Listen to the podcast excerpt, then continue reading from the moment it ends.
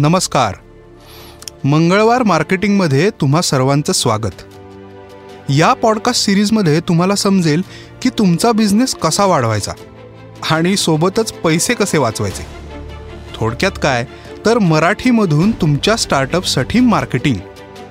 Growth होईल हे तर झालंच पण तुम्ही टेन्शन फ्री उद्योग करत राहाल ही गॅरंटी नक्की. चला तर मग. ब्रँड किंवा ब्रँडिंग हे शब्द सतत आपल्या कानावर पडत असतात. एखाद्या स्टार्टअपसाठी ब्रँड किंवा ब्रँडिंग हे किती महत्त्वाचं आहे? आणि मग सुरुवातीपासून या सगळ्याकडे कसे बघायला हवे? पण त्याआधी आपण एका मोठ्या उडीकडे पाहूया. जेव्हा स्टार्टअप फाउंडर्सची चर्चा सुरू असते आणि एस्पेशली जर अगदीच नवीन कंपनी असेल आणि त्यांना लोगो किंवा ब्रँडिंग किट बनवायचं असेल. तेव्हा ते फाउंडर्स जी उदाहरणं समोर देतात त्याविषयी मी इथे सांगणार आहे की नायकी किंवा कोको कोला किंवा अगदी पर्सनल ब्रँडिंग जर असेल तर सिनेमातले नटनटी किंवा विराट कोहली वगैरे अशी मोठमोठाली एक्झाम्पल्स ते डिस्कशनमध्ये आणत असतात. आणि त्यांना असं वाटत असतं की पहिल्या दिवसापासून आपल्याला एवढा मोठा ब्रँड क्रिएट करायचा आहे किंवा अशा स्टाईलचं आपल्याला ब्रँडिंग किट बनवायचं आहे पण तुम्ही असा कधी विचार केला आहे की जेव्हा आपण नायकी म्हणतो त्यावेळेस त्या कंपनीची सुरुवात कशी झाली? किंवा त्यांचा ब्रँडिंग किंवा त्यांचा लोगो कसा होता? आणि आत्ता म्हणजे जेव्हा सुरू झाली आणि आत्ता याच्यामधला जो डिफरन्स आहे त्यांच्या ओव्हरऑल कंपनी पोझिशनचा तर त्याविषयी आपण जनरली विसरून जातो. आता इथे आपण नायकीचा थोडासा इतिहास बघूया. एकोणीसशे चौसष्टमध्ये या कंपनीची सुरुवात झाली ती ब्ल्यू रिबन स्पोर्ट्स या नावाने. आणि एकोणीसशे एकाहत्तरमध्ये नायकी असं नाव बदलण्यात आलं.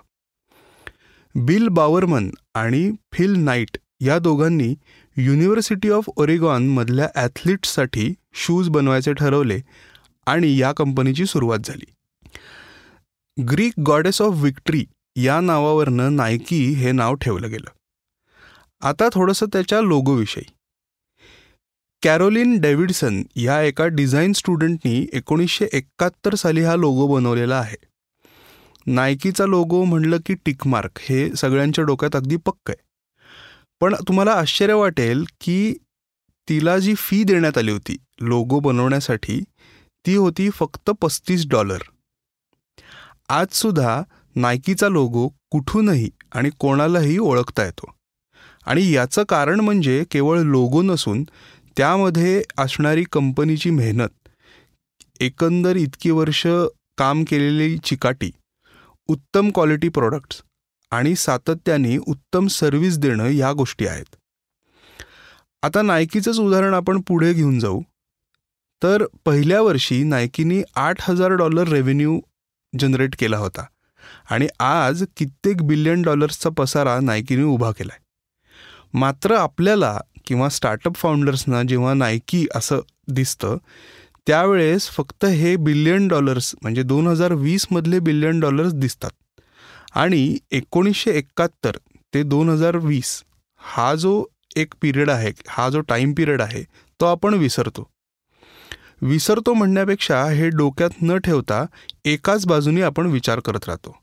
आणि हेच आपल्याला बदलायचे शिवाय कोणताही ब्रँड बिल्ड करत असताना त्याला लागणारा वेळ आवश्यक कष्ट उत्तम सर्व्हिस क्वालिटी ऑफ प्रॉडक्ट सतत नवीन पद्धती नवीन टेक्नॉलॉजीचा अभ्यास आणि कस्टमरला काय उत्तम वाटेल हे डोक्यात असलं पाहिजे.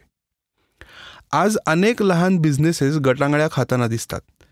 कारण हवाबाजी जास्त होत आहे. आपल्या प्रोडक्ट किंवा सर्व्हिसपेक्षा जास्त काय देता येईल याचा विचार कमी होताना दिसतोय. आणि शॉर्टकट मारून पटकन मोठं होण्याकडे कल आहे. ब्रँड बिल्डिंग हे केवळ लोगो प्रमोशन आणि मार्केटिंगवर अवलंबून नसतं. त्यासाठी मगाशी सांगितलेल्या गोष्टी लक्षात ठेवायला हव्यात. पेशन्स तर खूप महत्त्वाचा असतो. एक्सपेरिमेंट करायची तयारी असायला हवी. मोठ्या कंपनीचं उदाहरण शिकण्यासाठी वापरायला हवेच. त्यांच्यासारखं होण्यात गैर काहीच नाही. अगदी उत्तमच आहे. पण तेवढे प्रयत्न सुद्धा आपल्याकडनं झाले पाहिजेत.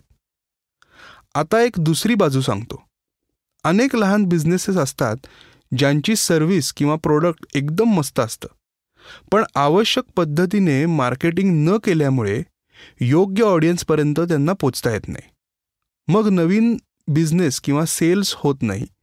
आणि मग अनसक्सेसफुल किंवा अपयशी ब्रँड म्हणून कंपनी बंद होते. अशा वेळी खूप वाईट वाटतं. तेव्हा नायकीची स्टोरी लक्षात ठेवा. त्यांच्यासारखा ब्रँड तयार करा. खूप वेगवेगळे अनुभव घ्या. हळूहळू तुमच्या ब्रँडची व्हॅल्यू वाढताना तुम्हाला दिसेल. बरेच लोक तुमच्याविषयी बोलू लागतील. मंगळवार मार्केटिंगला खूप सुंदर प्रतिसाद मिळतोय. तुम्हाला अजून काय ऐकायला आवडेल हे माझ्यापर्यंत नक्की पोचवा. हा एपिसोड कसा वाटला ते सुद्धा सांगा. आणि हो सबस्क्राईब करून शेअर करायला विसरू नका. रामराम मंडळी भेटूया पुढच्या मंगळवारी.